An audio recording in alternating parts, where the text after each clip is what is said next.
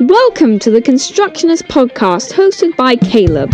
Just as we grow gardens and build buildings, God is building you through the renewing of your mind. The sufficiency of the scriptures is paramount in your journey, and every week, Caleb will challenge you to make them a central part of your life and worldview. Join us now as we explore the world through the ancient lens of God's Word. There are multiple names for God in the Bible, and one of the ones we are going to focus on today is El Shaddai, God Almighty.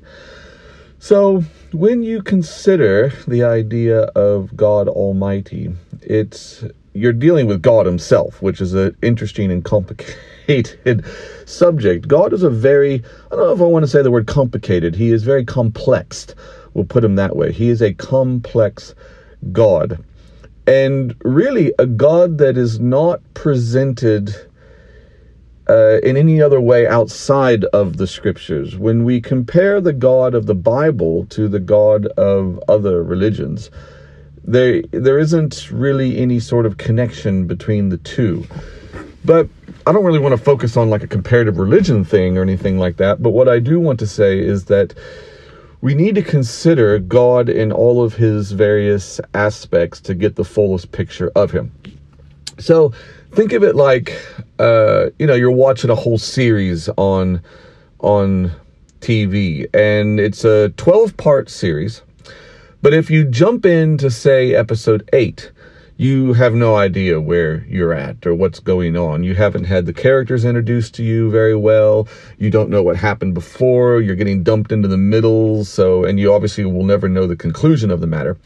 And I think a lot of people seem to approach God like that. They get these bad ideas of who God is, and they don't take the totality of the scripture in mind. They just sort of think to themselves, well, and I've done this, I've asked people this question. They'll say, okay, for God to be God, he has to be all knowing, all powerful, and all present. For God to be God, it's, would you agree to that? And people will agree to that. And then you would say, so that being the case, do you not think he has the ability to present to us some kind of communication as to who he is that is true and accurate? Representation of who he is and people would they they say yes because they've already thought that okay if god is all knowing and all powerful and all present that he should be able to then come into our world and communicate to us in a in a way that we will understand and that is accurate of who to who he is.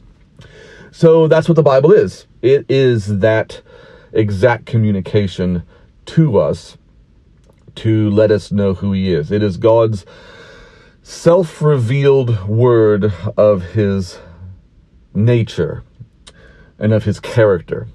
So that nature and character is revealed in the Bible in some ways through the names that God has. Now, in Exodus 6, God is speaking to Moses and he says, I am not sorry, he says, I am revealing myself now to the people of Israel as Yahweh. I did not reveal myself as Yahweh to Abraham, Isaac, and Jacob. To them, I was El Shaddai. Now, people have often said, yeah, but the name Yahweh is in Genesis. So, of course, I mean, how does that. I think we need to realize that the, that it's about this idea of revealing.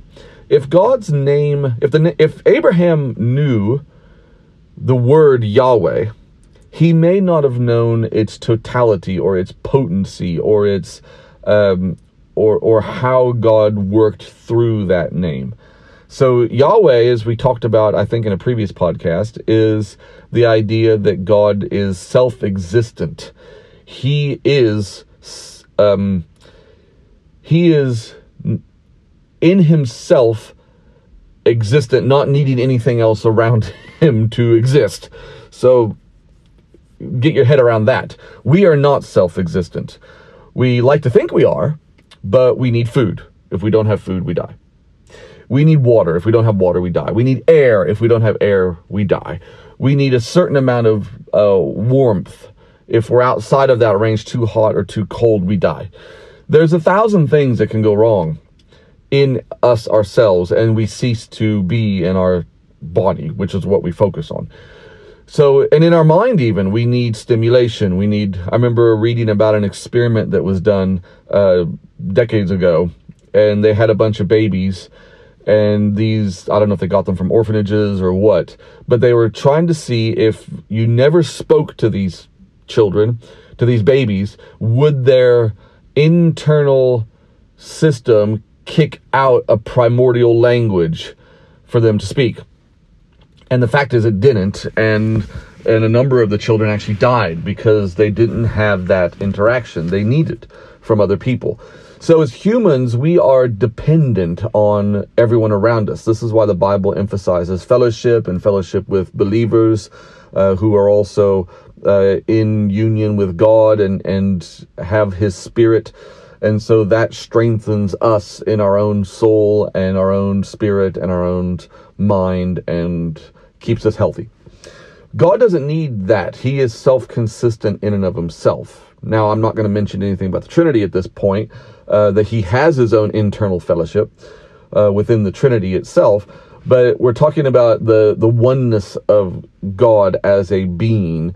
He is self sufficient. But he reveals himself. He is so complex and so multifaceted and so multidimensional that he reveals himself in different ways to his creation and through his creation. And so one of the ways he reveals himself is through this name El Shaddai. Now, El is a shortened verb, ver, shortened form of the name Elohim, which just means God. So it's our English word God, it's the Hebrew word El or Elohim. Now, Elohim is the plural version of, it's the plural of El, and so Elohim implies a multiplicity, which kind of hints to the idea of Trinity. Uh, but the word Elohim is applied to other creatures, not God proper in the Old Testament. So it's a sort of loose word. But the word El is singular, meaning God Himself. So El Shaddai now, Shaddai. Now this is a this is an interesting word in that when I was looking into its meaning, I came up with two very distinct avenues that you could go down. But the English word that is translated into 48 times in the Old Testament is Almighty. So, God Almighty is what El Shaddai is translated into in English Bibles. But Shaddai has, so in Hebrew, I've mentioned this before, there are root verbs in Hebrew. And so words, nouns, and adjectives, and different, um, other different words have to have this root verb in Hebrew to gain its its underlying or or sort of a deeper meaning. So, the idea of Shaddai is sort of twofold. Let's go down one route. Now, Hebrew letters have meaning to them. They're like they're pictograms. They have ancient pictograms attached to them. So in Hebrew, Shaddai is got two possible root meanings. It's either sh, I'll, I'll say the letters. It's either sh, d, d, or shin, dalet, dalet, or it's just shin, dalet. Those are the two verbs that the word Shaddai could come from. So let's begin with Shaddai, sh, Shaddad, Shaddad. So that would be the shin, dalet, dalet. So that word has a is a verb that means powerful or strong, to be strong, to be powerful. Uh, but it carries on with sort of a twist of violent or destruction. Okay? I found So, this on the web. whoops, there's my watch going nuts. Uh, does your watch do that? Does it jump in sometimes and talk to you in the middle of a conversation?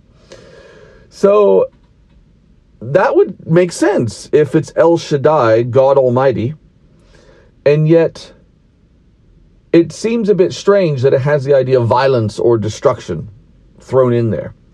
So God revealed himself to Abraham, Isaac, and Jacob as the God of of powerful destruction. I mean, yeah, he is almighty. He is creator, but it's not like he goes around just destroys things. He is powerful. He is strong. But maybe we need to think of it in a slightly different way. So, Almighty is a good definition of that, although it kind of makes it a bit more um, um, non-violent, if we want to put it that way. So now let's look at the other way of understanding it. To break it down even deeper, there's a website I would recommend called ancienthebrew.com, I think is the name of the website. Jeff Benner is the chap that runs it, if you want to do a search on him. I just typed in El Shaddai in my web browser, and this was like the fourth page that popped up and had an article about it. So it's, a, it's well worth looking into his work because he goes back to the ancient Hebrew pictograms and builds up meanings from those. So, and again, these are very fluid, these concepts. Uh, you can get a list of all the ancient uh, Hebrew pictograms and what they mean, but they're, they're still, they're, it's a very fluid concept. So, which is the trouble with any sort of translation from one language to another, is that meaning isn't just A equals A or anything like that. I mean, it's not like you can say, um, well, to use Hebrew, you cannot, dog equals inja. Now, that may be true in some ways, but it, not in others, especially when you get into more conceptual things like El Shaddai. So, his article on the subject states that shed, it's the root shed which comes from the Hebrew sh and dalet, which sh is teeth, but has the idea of two because you have two big front teeth. When little kids grow up, they're often their two front teeth come in, or uh, it's kind of a prominent feature in small children that they get these two big front teeth. And so shin, the letter shin, has the idea of the pictogram of teeth. But teeth are also used to chew and mash things up. So going back to the idea of strong uh, violence or destroying. So these teeth, that's did you like my my uh, sound effect there for smashing teeth? That's what teeth do. They crunch things down so that you can digest them. But dalet is the Hebrew word for door, and it has and it the pictogram is a door. And in Hebrew, in ancient Bedouin tents, the door was a flap that dangled, which is what your two teeth do. They kind of, little kids, when they just get those two big front teeth, they look like they're just sort of hanging there in their mouth. And so the, but then you, he goes on in his article to relate it now to um, a goat, because a goat, uh, the word shed means breast, as in like to breastfeed or a female breast. Uh, so a goat, baby goats and baby humans, the goat's bag there, the the the the the, the udder just sort of dangles there, like dangling teeth with these two teats on it. But a female has two breasts that she breastfeeds the child with. So babies initially when they're born get all of their nourishment from the mother in the breastfeeding act. Same with baby goats. So that's that's would be an observance of the ancient Hebrew and understanding what shad was was the breast provides all the nourishment that babies need growing up. It is a nourishing thing. So when God said to Abraham and to the Israelites that I will send you to a land of milk and honey. This idea of milk, milk came from goats and it was a provisionary thing. It provided for them all they needed butter and cheese and nourishment. And honey came from bees, which go around to flowers. And if there's flowers, there must be lots of fields from which flowers can grow. So it was a green and luscious land that bees and goats could flourish in, and you could grow your crops and, and be nourished by the land. The land was your shed in effect. And so, just as a mother keeps her baby alive through breastfeeding, and just as a mother goat keeps its baby alive through the udder and the milk, God is powerful and can keep us alive and nourish us and give us everything we need. And so, God El Shaddai, through his word, the word is the word of God is quick and powerful and sharper than a two edged sword. The word of God is sufficient for all that we need for life and godliness. God provides what He needs. He gives us the air to breathe. He gives us the sun to warm our planet. He gives us the, the water that comes up out of the ground and the rain that falls from the sky. He gives us fertile fields to grow crops. All of these things come from God as El Shaddai, our provider, who is powerful and able to do all of these things. And this is what we need to meditate on. So, a lot of meditation, changing the subject slightly, a lot of meditation has to do with sort of clearing your mind, emptying your mind. And I've been in meetings, uh, church meetings, where they tell you to clear your mind. The Bible never says that. The Bible gives us words, and these words relay meaning, and the meaning helps us understand the world around us. Just like I explained to you, El Shaddai is God Almighty. God revealed himself to Abraham, Isaac, and Jacob as the powerful God who is providing what they need through covenant, through relationship, through um, the, the, the, the, the fulfilling of promise in giving a nation and a land and a law by the, by which they can live their life in freedom and um, in peace. God provides all of these things. God gives us life and light and an abundance of of joy. He could have just made one tree with one fruit, and that fruit could have contained everything in it for us to eat. But no, He gave us a plethora of things to eat, a plethora of environments to live in that we can enjoy, and and all humans uh, are a reflection of God somehow, in that we are made in the image of God. And when we are complete in Christ, we reflect God even more so because we are complete in Christ and have His Spirit within us. And God loves this environment that He made, and He loves to see us enjoy that environment. He gave us a land in which to live. So the Israelites were provided with a land that would sustain every, give them the sustenance they needed and everything. This is God. He is El Shaddai. He is the mighty provider for us in what we do.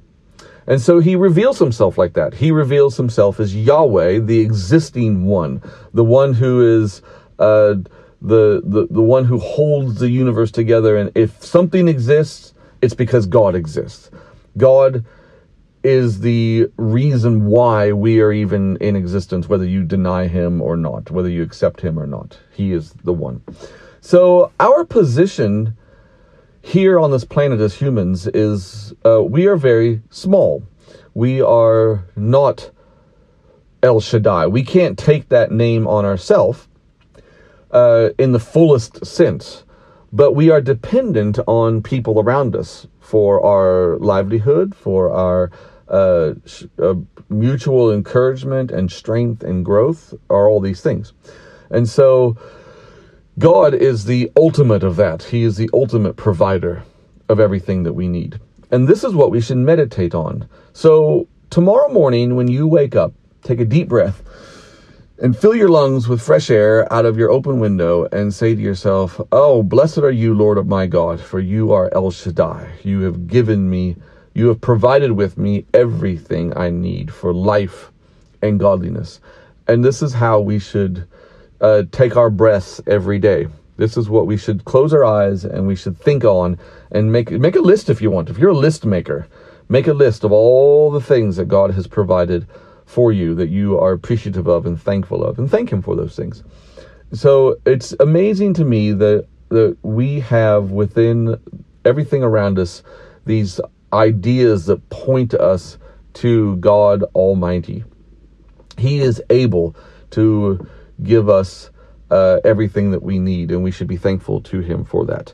So I pray that you would meditate on uh, Genesis 17, verse 1. That's the first place where the scripture says that I am God Almighty, and see what God provides for Abraham. See how He is strong for Abraham to to give Abraham an, a, a greater life than he had before, life abundant. And then ask and see, uh, you know, how you can understand God even more in this way and be thankful for these things. So meditate on God and who He is. Uh, and and find life in him. So God bless you and have a great day. Thank you for taking the time to listen to our podcast. If you were challenged and encouraged by what you heard today, please feel free to share it with any friends or family you like. You're welcome to email us at calebtheelectrician at gmail.com. That's calebtheelectrician at gmail.com. And remember to leave a comment at iTunes, Spotify, or anywhere that you listen to podcasts.